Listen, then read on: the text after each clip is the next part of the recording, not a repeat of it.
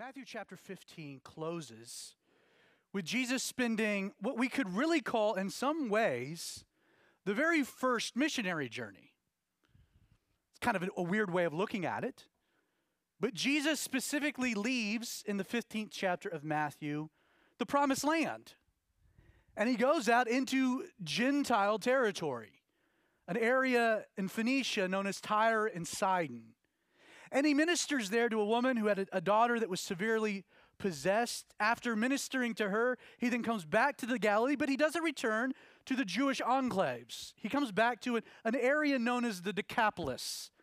It was a compilation of 10 different Roman cities. Again, very much Gentile territory. Jesus sowing the seeds and teaching his disciples some important lessons that would make sense many years later. Chapter 16, verse 1, we transition. Then the Pharisees and Sadducees came and testing him asked that he would show them a sign from heaven. We have a, an interesting group of bedfellows here the Pharisees and the Sadducees. For purposes that will make sense as we continue through the chapter, the Pharisees and the Sadducees comprised of really the two main religious but political parties in Israel. In a lot of ways, they're very similar to kind of our Democrats and Republicans. They were kind of the left and the right. You had the Pharisees that were the traditionalists. They believed in God's word. They were the literalists. They were filled with national pride, God and country. I mean, they were the Bible thumpers. They held fast to the word, they obeyed the word, even down to the nitty gritty very much uh, nationalistic in their outlook. Sadducees, on the other end, were, were more about keeping peace with Rome. They were very liberal in their theology. They excused away anything uh, regarding the miraculous from their interpretations of Scripture. They didn't believe in angels, they didn't believe in the resurrection. They were very liberal, worldly, secular in their th- thought process. The Sadducees were also no- known to be very Hellenistic, even culturally kind of shunning some of the, the, the, the real Jewish idea and, and presentation culture uh, in exchange for Greek thought, Greek language, Greek dress and attire. These two groups of people hated each other, the Pharisees and the Sadducees. They were constantly jockeying for power, for authority, for prestige, for a foothold. And yet we find that these two political parties, they, they come from Jerusalem, they send a delegation. They're like, well, we, we have disagreements, but we have one agreement, and that this Jesus guy is a bit of a problem. And so they come, and Matthew tells us right from the beginning that they don't come with pure intentions. Now, if they had come to just inquire of Jesus, to evaluate what he was teaching, to make sure he wasn't a heretic, they had every authority and, and, and right to do so. But they didn't come with that. They wanted to test Jesus, they wanted to, to catch him in some type of a trap, they wanted to discredit him.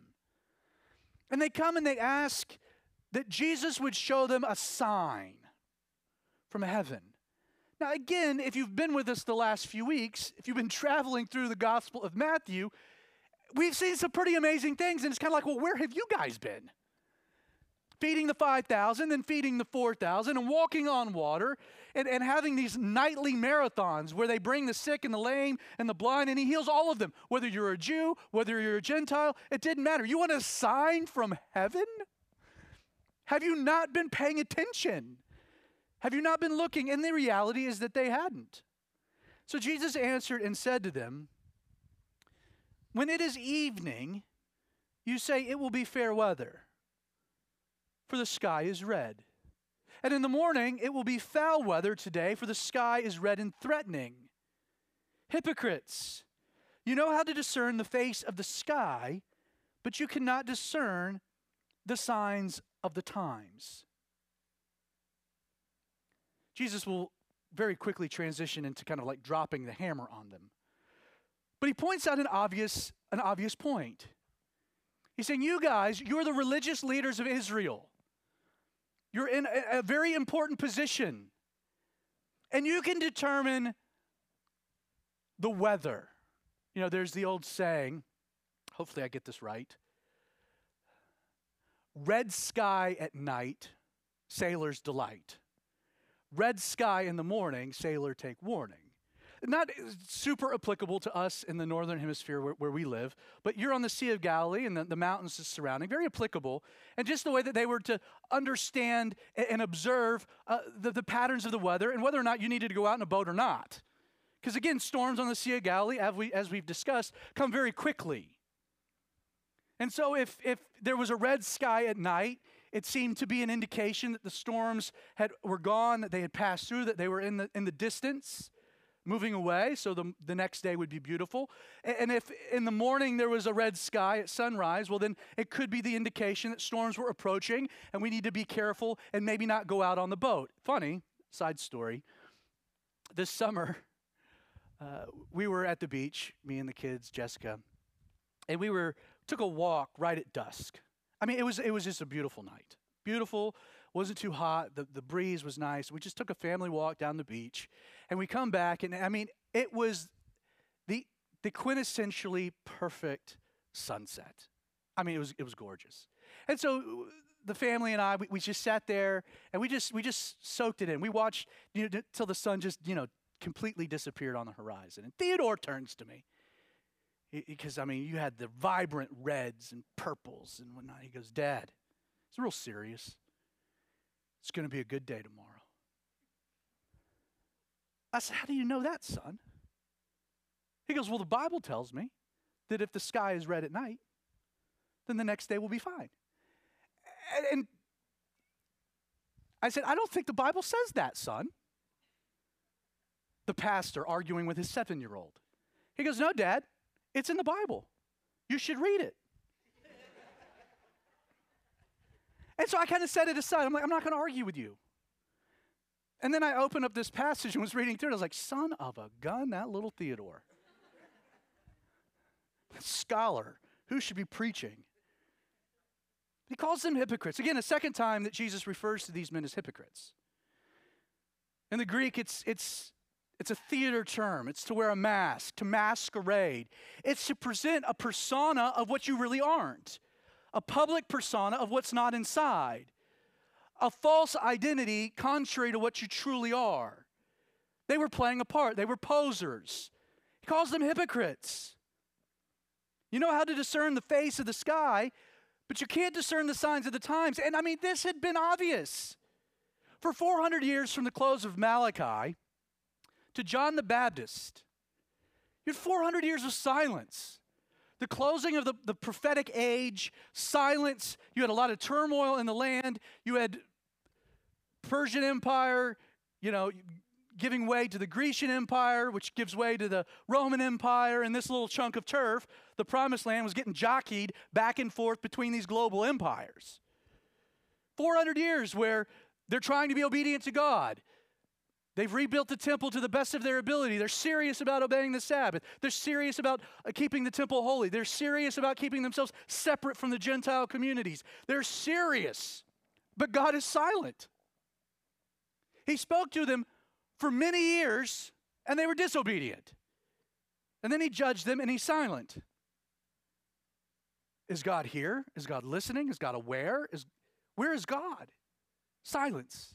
And then out of nowhere, John the Baptist comes onto the scene like a lightning bolt. And it's not in private, it's public. People know about John the Baptist. People are flocking out to hear John the Baptist preach, to be baptized by John the Baptist. And John the Baptist ends up testifying of Jesus. And Jesus is ministering first in Jerusalem, Judea area, and then he goes up to the Galilee. This is public. His fame is spread, it's well known. Example Tyre and Sidon. Gentile areas. This woman hears that Jesus is there and she beelines it to him, right? None of this was kept in secret. None of this was private. It was all public. And Jesus is like, You come to me as the religious leaders, and you're like, Hey, we're really curious if God's doing something. It's like eh, you can, you can perceive the weather, but how can you miss what is so obvious right in front of your face? Please, I'll say this as a side note. Don't miss what is obvious. Don't miss what is obvious. Don't miss Jesus. who died for you because he loved you and he was nailed to a tree, and three days later he rose from the dead to give you life and victory. Don't miss the obvious. Well, Zach, I have all these questions. Okay, that's great. You can work through them, you can find it, but just don't miss the obvious. Start with Jesus. See that God's trying to work in your life. You know, sometimes, sometimes, isn't it, isn't it true? You know, you, you'll, you'll come, you'll sit down, I'll sit down with you, grab lunch, and you're like, I just don't feel like God's really working in my life right now. And it's like, wait, wait, what? And we start talking about your life and all the things that are happening in your life. And it's like, well, is God not working or you not looking? And sometimes, I, again, I just make the, don't miss the obvious. God, are you really at work? Look, why don't you open your eyes and look around? Do you see his fingerprints? Don't miss the obvious. Jesus continues, verse 4, he says, A wicked and adulterous generation seeks after a sign. And no sign shall be given to it except the sign of the prophet Jonah. And he left them and he departed. Now, this is an interesting thing. And again, Jesus has made this statement before. They want a sign from heaven that you are who you are, that God's at work. And does Jesus say, I won't give you a sign? No, he, he actually says, I'll give you one. You want a sign? Okay. Now he rebukes them for seeking after a sign. He rebukes them for missing the obvious. But he's like, You guys want a sign? Okay, I'll give you one. And then he makes this example of the sign of the prophet Jonah. Now, what is the sign of the prophet Jonah? Well, I think there's a couple ways of looking at this that are all equally true. Again, I think that there is an application of Jesus is, is referencing here of his resurrection. And just the same way that Jonah was three days and three nights in the belly of the great fish, Jesus would be three days and three nights dead before what being resurrected to life. Jonah goes into the deep and he's gone from view. He's dead. And yet, three days later, he gets vomited back up and he's alive. Good sign. And so, Jesus here, I think that there's an application. He's like, You want a sign? I'll give you one. I'm going to die, and three days later, I'll be resurrected. I think that that's a pretty good one. I think that there's another way of looking at it as well. Again, looking at Jonah, and the sense that how did Jonah end up in the waves, end up being swallowed by the fish? Well, this storm that had arisen on the waters, if you go back to the story of Jonah the prophet, the storm was directly attributed to one thing Jonah. Jonah was called by God to go minister to Nineveh, the capital of the Assyrians, a brutal, wicked, godless people. And Jonah knows that God is so good that he's liable to save them. He's like, not on my watch.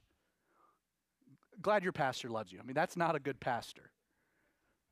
So he gets in a boat, he goes the opposite direction to Tarshish. And it's, it's there that this storm, this tempest arises, and Jonah knows he's having a pity party in the bottom of the boat. Everyone's going to perish. They've thrown all the tackle overboard.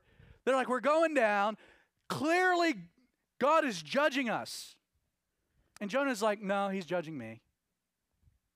And you know what? I'll take the judgment upon myself so that you can be saved. So Jonah goes into the water for one reason and it was part of the maturation of Jonah learning to love people. But he's looking around at this crew and he's like, Your blood will be on my hands. So just throw me overboard. And they're like, No, we're all going to die. It's either me or it's all of us.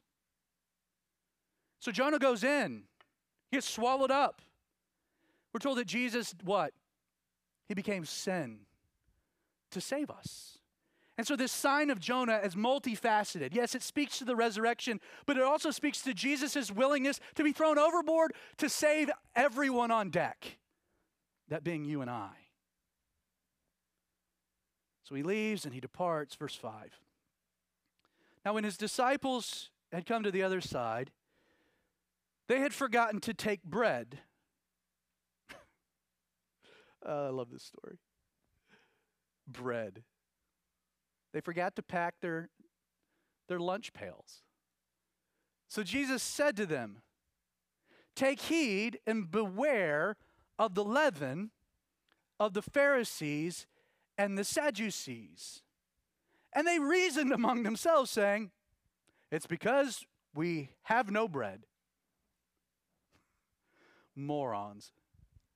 Jesus, we're told, being aware of it, said to them, Oh, you of little faith, why do you reason among yourselves? Because you have, have no, brought no bread. Do you not yet understand or remember the five loaves of the 5,000? How many baskets you had taken up, nor the seven loaves of the 4,000? How many large baskets you took up? How is it that you do not understand that I did not speak to you concerning bread, but to beware of the leaven of the Pharisees and Sadducees? Then they understood that he did not tell them to beware of the leaven of bread, but of the doctrine of the Pharisees and Sadducees. Please keep in mind, side note, this is the A team. You know, Jesus could have picked anybody. Now I'm going to come, I'm going to save the world, I'm going to die on the cross, and I'm going to hand it over to a group of men. He could have picked anybody of the 12. 12 men, he's got the whole world to choose from. These are the guys he ends up with. Hey guys, beware of the leaven of the Pharisees and the scribes, uh, uh the, uh, the Sadducees. It's because we don't have any bread. No, it's not. It's got nothing to do with bread, guys. Do you not understand? It doesn't matter that you didn't bring bread or not. Have you so quickly forgotten about, you know, the 5,000 situation? Didn't have bread then, took care of it. Or the 4,000 didn't have bread then, took care of it. You, you guys are not getting it. And then they're like, oh, he's not talking about bread. Duh. I see Jesus like, I'm not talking about bread. The A team. Hey, if Jesus would pick these guys, you know why he picked these guys? He picked these guys, and we have stories like this so you can step back and say, man, it clearly wasn't them. it was Jesus working in them and then working through them, right? That, he took like the most unable guys on the planet to do something extraordinary through so that you would look at him and be like, man, that ingenuity, that Peter guy, he's a genius. Nope. No, it was God doing something amazing through a group of misfits. Dead weight. These men, a few fries short of a full Happy Meal, you know? Which I find very encouraging because, again, if, if Jesus could take these 12 and change the world, then he, he can use you too to change your world, you know? Sometimes we, we, well, I don't know enough, or I don't know the right questions, or I don't have all my theology, I don't, I don't have this, I don't have that. We're very quick to tell God why He can't use us. As opposed to God saying, no, no, no, like, I know you're not able. That's why I'm picking you. So that no one could look at what I'm going to do through you and say that it was you. They have to say, wow, something supernatural has to happen because I know that guy. See what I'm saying? And so we have this group bread, leaven. So what is Jesus talking about? What is he? And, and note, he's saying, beware of something. Beware. Pay attention. Guard yourself. Fight against these things. Avoid it. Leaven. We know leaven, as noted in our travels through Matthew, is sin. And we're already given a, this is a sinful doctrine. So there's something about the Pharisees, some sinful doctrine, some sinful approach that he's saying beware of. Same with the Sadducees. Something to beware of. Don't fall into their trap. Don't listen to their doctrine. And in its most simplistic explanation, if you summarize down the Pharisees and the Sadducees and what it is at its core that they did wrong that Jesus is telling us to beware of. First, the Pharisees, their core problem is that they added to God's word things that, that weren't in God's word. They added, they said God said things that God didn't say. Instead of just letting the word be the word and obeying the word as the word is, they heaped onto it all kinds of traditions and, and, and, and, and greater acts of obedience, laws. And Jesus is like, that's a sinful thing. Legalism. We abide by grace and grace alone. And then on the flip side, you have the Pharisees. It wasn't that they added to God's word, the Pharisees took away from God's word. If there was something as a rationalist that they couldn't understand, they set it aside. And I think God is telling us both sides, there's a sin to this doctrine. You find it in all kinds of examples across Christianity today. You have groups of people that are very legalistic that are adding, heaping onto God's word things that, that God's word doesn't say, placing onto people expectations that God is not placing upon you. You know, I find that, that 90% of, of what condemns a Christian is nothing that God ever said to them, but something that a religious pastor or leader placed on them. Something that it begins with a noble intention, but it's not there. God didn't say it. Beware of that. It's sinful, it leads you astray. You become so righteous, you don't need a Savior anymore. But then on the flip side, you have this taking away from God's word, robbing it of its miracle. As a rationalist, you know, I, I must say, again, this quote is an interesting quote. I hope I get it right. But, but there is a component to God. Like, it, if, if God, if I could make God small enough that I could understand all that there is to know, then he wouldn't be big enough to demand my worship. Like, think about it. If you could make God where, like, you could rationalize everything about God, that there was no mystery, there, was, there, was, there was nothing that, that left you in wonder, amazement, unexplained, the supernatural, then what kind of a God would he be? In fact, if you could understand everything there is to know about God, then what makes him any different than you? You've shrunk God down to a size where he's no longer big enough to demand worship.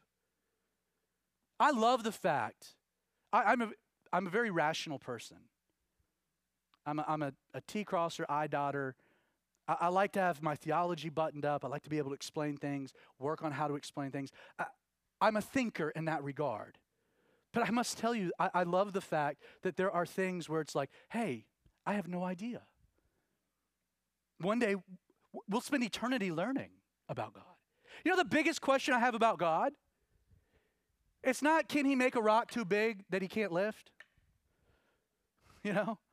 Or how he made everything in seven days, or, or this or that. The biggest question I have about God, the biggest mystery about God, is why would he love me? Can you answer that question? And yet, it's the essence of our entire relationship with Him. Like, well, yeah, I can answer it. If you've not met me, I'm awesome. No, you're not. God. And so you had Jesus says, beware, of those who add to God's word things that are, are not there. It's grace, period. You've heard me. I'm a broken record. I'll repeat it so you remember it. The gospel is grace and grace alone. It's grace, period. Nothing you do, everything He did, no sacrifices you made, one sacrifice He did. It's grace and grace alone. That is the essence, that is the, be- the beginning, the continuation, and the end of your relationship with God. You have one because you don't deserve one and you haven't earned it, nor can you. You have it because He's that, God, that good and He gave it to you, and you just receive it. Grace and grace alone. But if you ever hear someone say, hey, grace is awesome, comma, and do these things, well, you're adding to things that if, if grace is sufficient, why do I need other things? Or grace, but don't do these things. Well, wait a second. If grace is all I need, then why are you adding or subtracting? Again, beware. And then anybody that comes along and tries to remove things, adding and subtracting. Verse 13. And when Jesus came into the region of Caesarea Philippi, Caesarea, Philippi is in the north of Israel, a beautiful area. In fact, in the northern part of the country, it is right at the base of, of, of a massive mountain. And at, at the base of this mountain, you have this incredible uh, natural spring system that is the early tributaries of what becomes the Jordan River. So, so we're way up in the, in the north part of the country. You have this incredible rock face, Caesarea Philippi. It was dedicated, built out, dedicated to a lot of pagan gods, uh, pagan I- idols, pools of water. It's gorgeous, beautiful. Uh, Jesus goes to Caesarea Philippi. Early tributaries there to the Jordan River. Beautiful. But he goes there for a reason. And he asked his disciples, is saying, Who do men say that I, the Son of Man, am? Now, I find it interesting that, that Jesus makes it clear who he is in the question that he asks. Who is he? He's the Son of Man, the great I am. God made flesh. But Jesus asks them, Hey guys, what's the rumor mill out there? You guys have your ear to the street. What, what is Twitter saying about me? Hashtag Jesus, who is he? And so he asked this question. So they said, some say John the Baptist. Some say Elijah, others say Jeremiah or one of the prophets. And so they answer. They're like, well, uh, there's a lot of mystery as to who you are, there's a lot of rumors. You know, when, when, when it said that, that you're John the Baptist, we do have an example of, of Herod actually thinking that Jesus was the reincarnation of John the Baptist. Uh, the Jews didn't believe in reincarnation, so within its context, this is probably kind of more of a like this is kind of who you are. This is how people.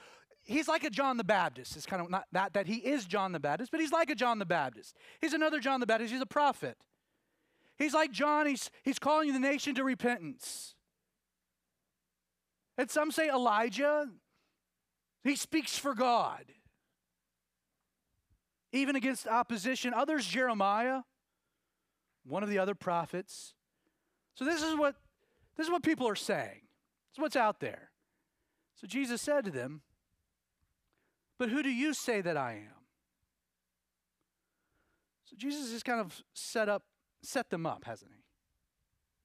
What's the word on the street? All right. Well, what, you, what, what about you guys?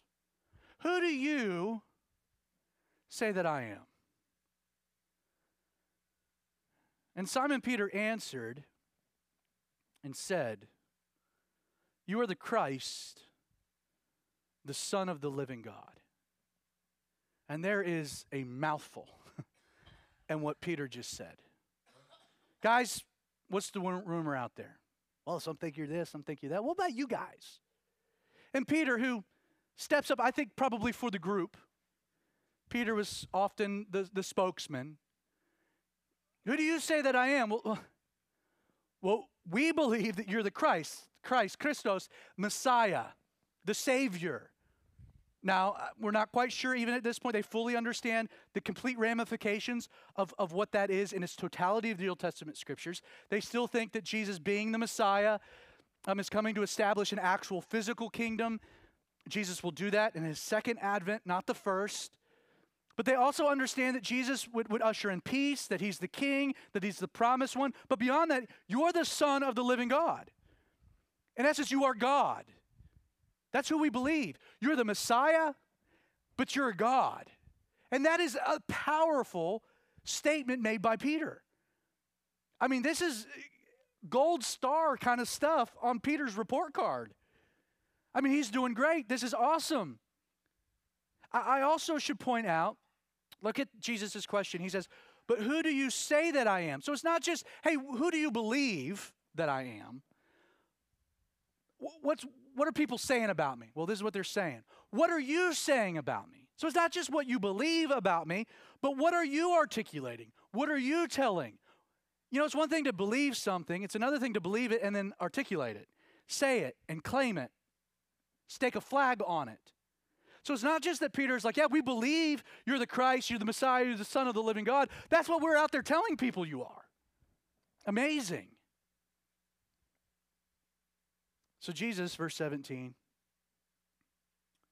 he said to him, Blessed are you, Simon Bar Jonah. For flesh and blood has not revealed this to you, but my Father who is in heaven. You know, Peter's got to be feeling pretty good about himself, you know? Yes, Peter, right on. In fact, it's kind of shocking. Flesh and blood couldn't have revealed this to you. You have received a revelation from my Father. You are right on. You're correct. My Father in heaven has revealed this to you, and you believe it, and you're proclaiming it. Verse 18 I also say to you that you are Peter and on this rock I will build my church, and the gates of Hades shall not prevail against it. And I will give you the keys of the kingdom of heaven, and whatever you bind on earth will be bound in heaven, and whatever you loose on earth will be loosed in heaven.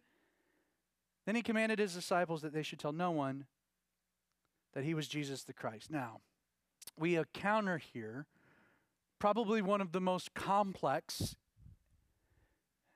and conflicted passages in the New Testament. In fact, it's this one passage that we have probably the most significant divergence of Christians on the planet. Jesus saying to Peter, Flesh and blood has not revealed this. You are Peter, and on this rock I will build my church. Now, what is Jesus saying here? Now, there are the Roman Catholics that hold to the position that this is the ordination of Peter being the first pope, that it's upon Peter that Jesus would build the church. And then somehow the Roman Catholics say that aside from just Peter, that there is then a succession of what's called papal authority descending down from this promise to Peter, but the promise to Peter then gets handed off to a succession of other people filling Peter's role, aka popes. The problem with that, well, it's, it's, it, there's several problems with that. One, I have no problems pointing out the significance of Peter. Peter, who do you say that I am? You're Jesus, you're the Messiah, you're the Son of the living God. Hey, you're Peter. On this rock I will build my church. And I think that there is a, a Peter has a significant role. I think Protestants sometimes go too far on that. Peter's a weird guy. But Peter's a significant dude. Every single list of apostles in your Bible begin, you want to take a guess? They're listing? They all begin with what? Peter. He's the first. And likelihood, he was probably the oldest. So every list begins with, this, with a hierarchy. Peter is always listed first. And it is true when you're talking about building the church that Peter played a very unique, special role, didn't he? On Pentecost, Acts chapter 2, and then Acts 3, when you have this incredible outpouring of the Holy Spirit of God. And people are like, man, these people are drunk. They're speaking in tongues. They're sharing the gospel in native languages. People, these are Galileans. What's going on here? This is confusing. A crowd gathers, and what does Peter? Peter steps up. Now keep in mind, 50 days before this, Peter denies Jesus three times, cussing out a little girl around a fire in the process of it. The rooster crows, he thinks he's done for. Jesus ends up restoring him. That's just like 50 days ago. And here you got this crowd in Jerusalem wanting to know what's happening. And who's the one that steps up and preaches the gospel with boldness, tenacity, and fire? It's Peter.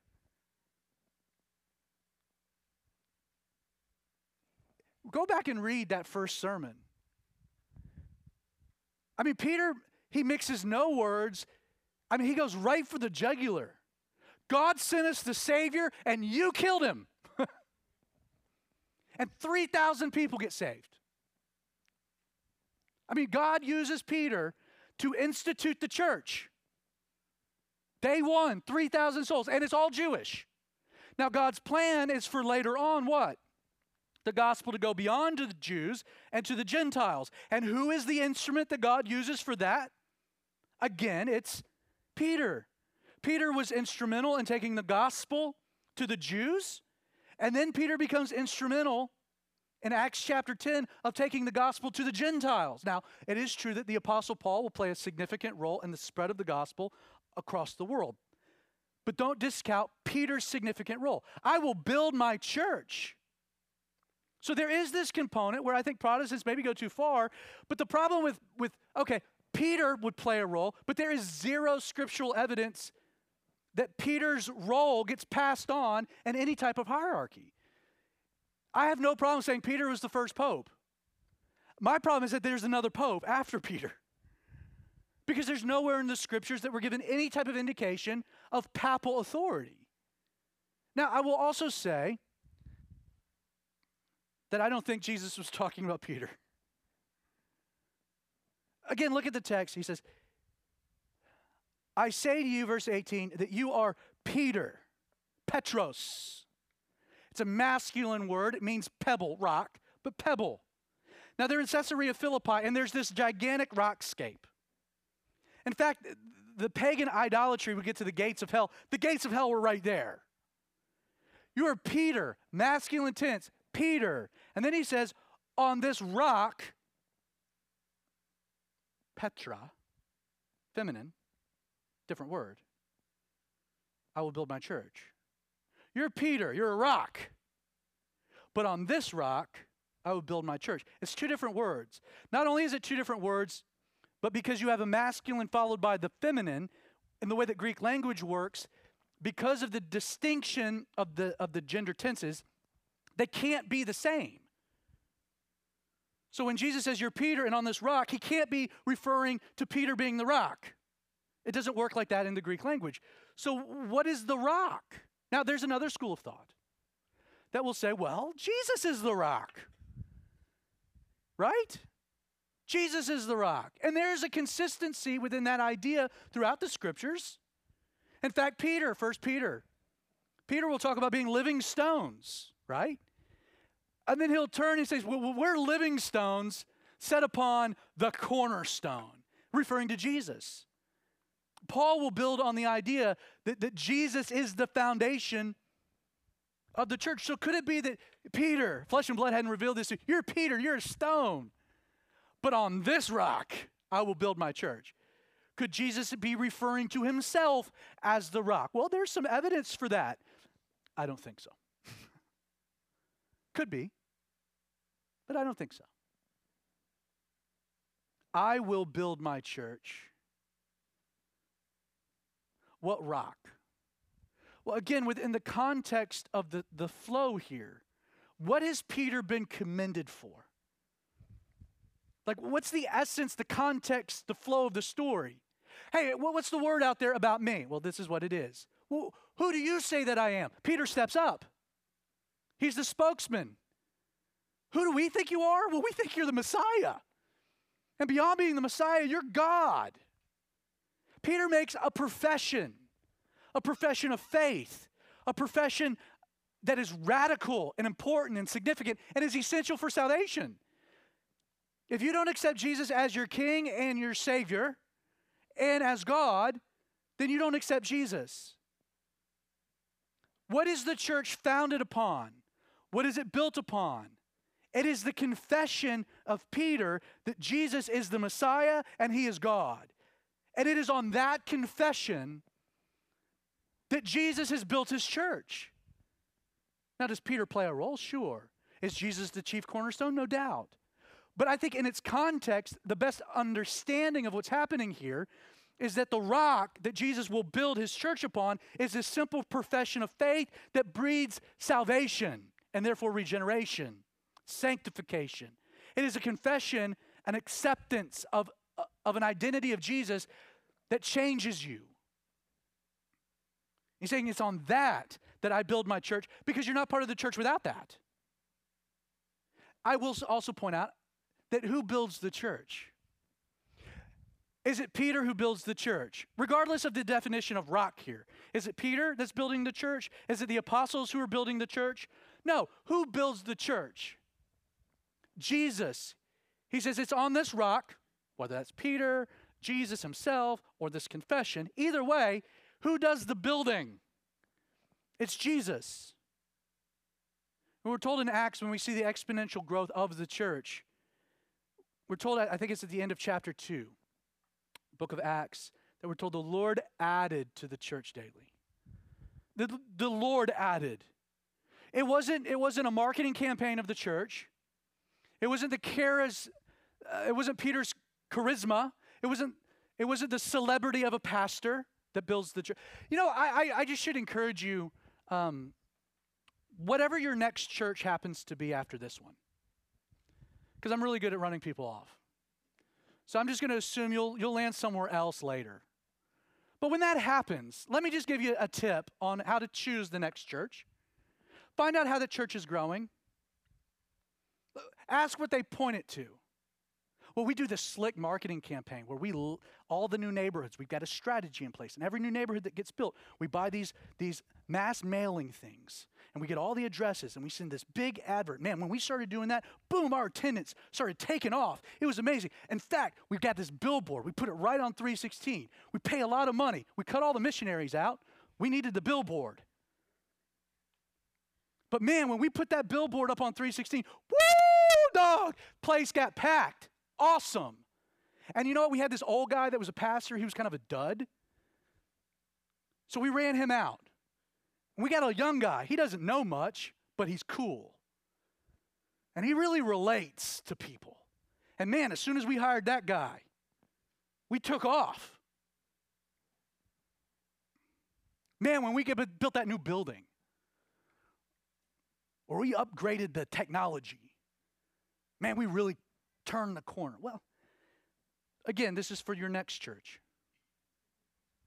If that's how the church is being built, that's fine. But just know it's not Jesus doing it. You know, Jesus doesn't need our help to build the church. In fact, I would say that the church has had more problems when we don't allow Jesus to do the building. That is when we take the control, when we apply our ingenuity, when we do our marketing, when, when we're like, we'll build it. That Jesus is like, okay, go for it. And it tends to be a disaster in the process. I don't know about you. Again, I could offend you. Apply it to the next church. But when you go, find out how the church is being built. And if the answer is, hey, I got no idea. Jesus adds, he subtracts.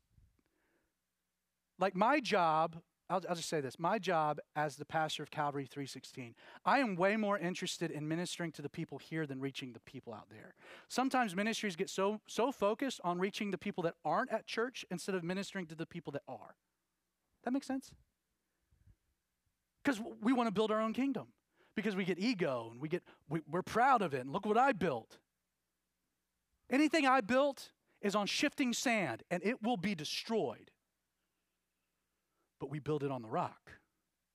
We let Jesus add to the church. We get out of the way.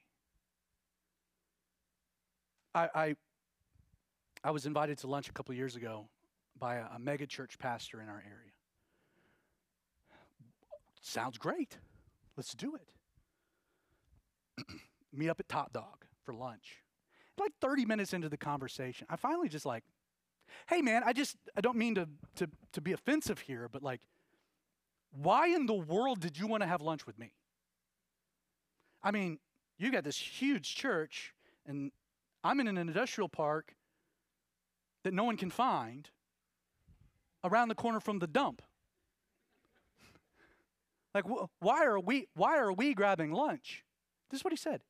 He said there's only been two non-denominational churches that have made it in Barrow County and you're one of the two. And I was just purely curious how you've done it. I started laughing. I said, I had no idea. I said, if you find out, can you let me know? All I can say is that we want Jesus to do something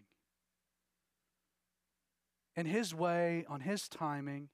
Because when Jesus does something, notice the gates of Hades will not prevail against it. The gates, the gates of a city is where the strong men would sit.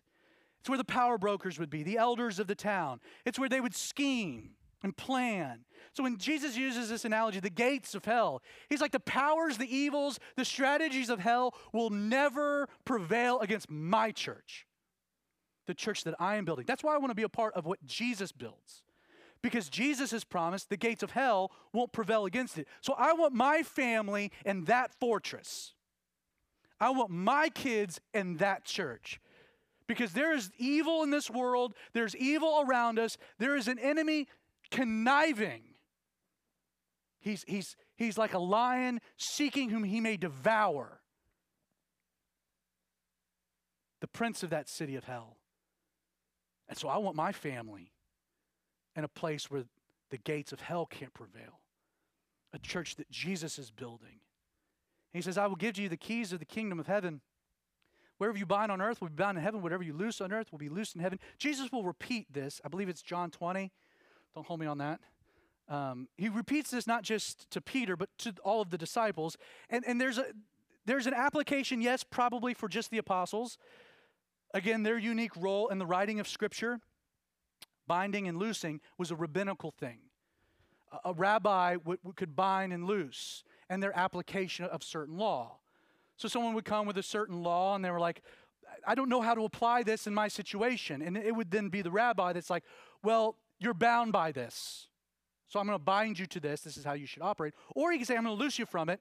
It's not fully applicable. The binding and loosing. I think probably a greater way of understanding this passage, the binding and loosing, again, with its context of the church, Jesus building it, the rock, and this confession. The ultimate destiny of, of, of, what's bound or loose from heaven is here on this earth by the confession of each individual person. I think that this is probably best understood within its application of the confession itself. If you're on earth and you make this confession of Christ, you're bound. If you don't, you're loosed. And then as a result, I think the church has the authority to also say, you're bound and you're loose. Not in the sense that the Catholics would say, again, papal authority, this gets twisted where uh, I can produce an anathema on someone. You're going to hell. I pronounced it because, hey, I'm, I'm part of the rock. But we do have to, you know, I don't think you're a believer, man. You should get right with Jesus. The binding, the loosing. We close with the interesting thought here at the end that Jesus commanded his disciples that they should tell no one. Again, that Jesus was the Christ, the Messiah, his title here. And why would Jesus tell them this? Well, we're beginning to make this transition where Jesus goes from you know, he has a period of obscurity, year one, year two, a period of popularity. He is way into this period of opposition where there are forces, the, the Pharisees, scribes, Sadducees, the high priests, that they are actively at this point planning on how they can destroy Jesus. And Jesus will be coming from this area. He'll be making his way to Jerusalem for Passover, knowing what would happen. That was his destiny. That's where he was marching towards. And it seems as though that within this context, Jesus is like, You'll have plenty of time to tell other people, but right now I don't need you being my PR. You know. Let's keep it on the DL. All will get revealed, you'll have your moment. but for right now, I have a plan, I have a role, I have a purpose. Well, we get to some some additional great passages of scripture moving forward, transfiguration, whatnot. We'll get to that next Sunday. Close with again the simple exhortation. Don't miss the obvious. Whatever's right in front of you. And you know, I, I say, I, I, when I say don't miss the obvious, I think you and each of your own applications probably know exactly what I'm talking about. This is where I trust the Holy Spirit that for each of you individually, it's like, what is that obvious thing that God's been trying to teach you, trying to show you? And it's obvious, and you've been doing everything you can to just ignore it. But it's right in your face. And you're trying to look this way, you're trying to look that way, you're trying to ignore the obvious. What is it? What is it maybe that God's trying to reveal about you or, or your marriage or a parenting style or a job? What is it? Or is it Jesus himself? What is the obvious? The, the disciples missed the obvious and then Jesus leads them to a great declaration. The only thing that matters in this life, the only thing that matters, who do you say that Jesus is? Do you know you will not get to heaven based upon the opinions of other people about Jesus? You will not get to heaven based upon the opinions of your parents or your wife or your siblings that question, who do you say that I am? Jesus is asking every one of us. And what is the answer? For me, you're the Christ, you're the Son of the living God. And that's why you're worthy of my worship and my loyalty and my adoration. I bend the knee. I surrender. I accept it. Is Jesus a friend? You know, if Jesus is just a friend, he's not a savior. If he's just a good teacher, is he is, is, is he's not a savior. If he's a great moral, moral authority, he's not a savior. The world has a lot of things to say about Jesus. But that doesn't matter. Who do you say that Jesus is? And then what you say about it. Do you believe that? Does that work out an effectual change in you? If you say that Jesus is the Christ, you're saying that He is your King, He is your Savior. And if you say He's God, you're saying He's all power. I mean, you're making a declaration of Jesus that then will demand some type of a change in you and through you. No one can say this about Jesus. You know, they say an oxymoron. You know, like Microsoft Works, you know, two words that conflict. Um, you know, no one can no one can say, No, Lord, because you can't say no to Lord. If he's truly your king, if he's truly, if he holds that place as God in your life. Jesus says, Who, who do you say that I am? Because your position and conclusions about Jesus have not just ramifications right now, but will have them for eternity. So, Father, Lord, we just let that thought settle.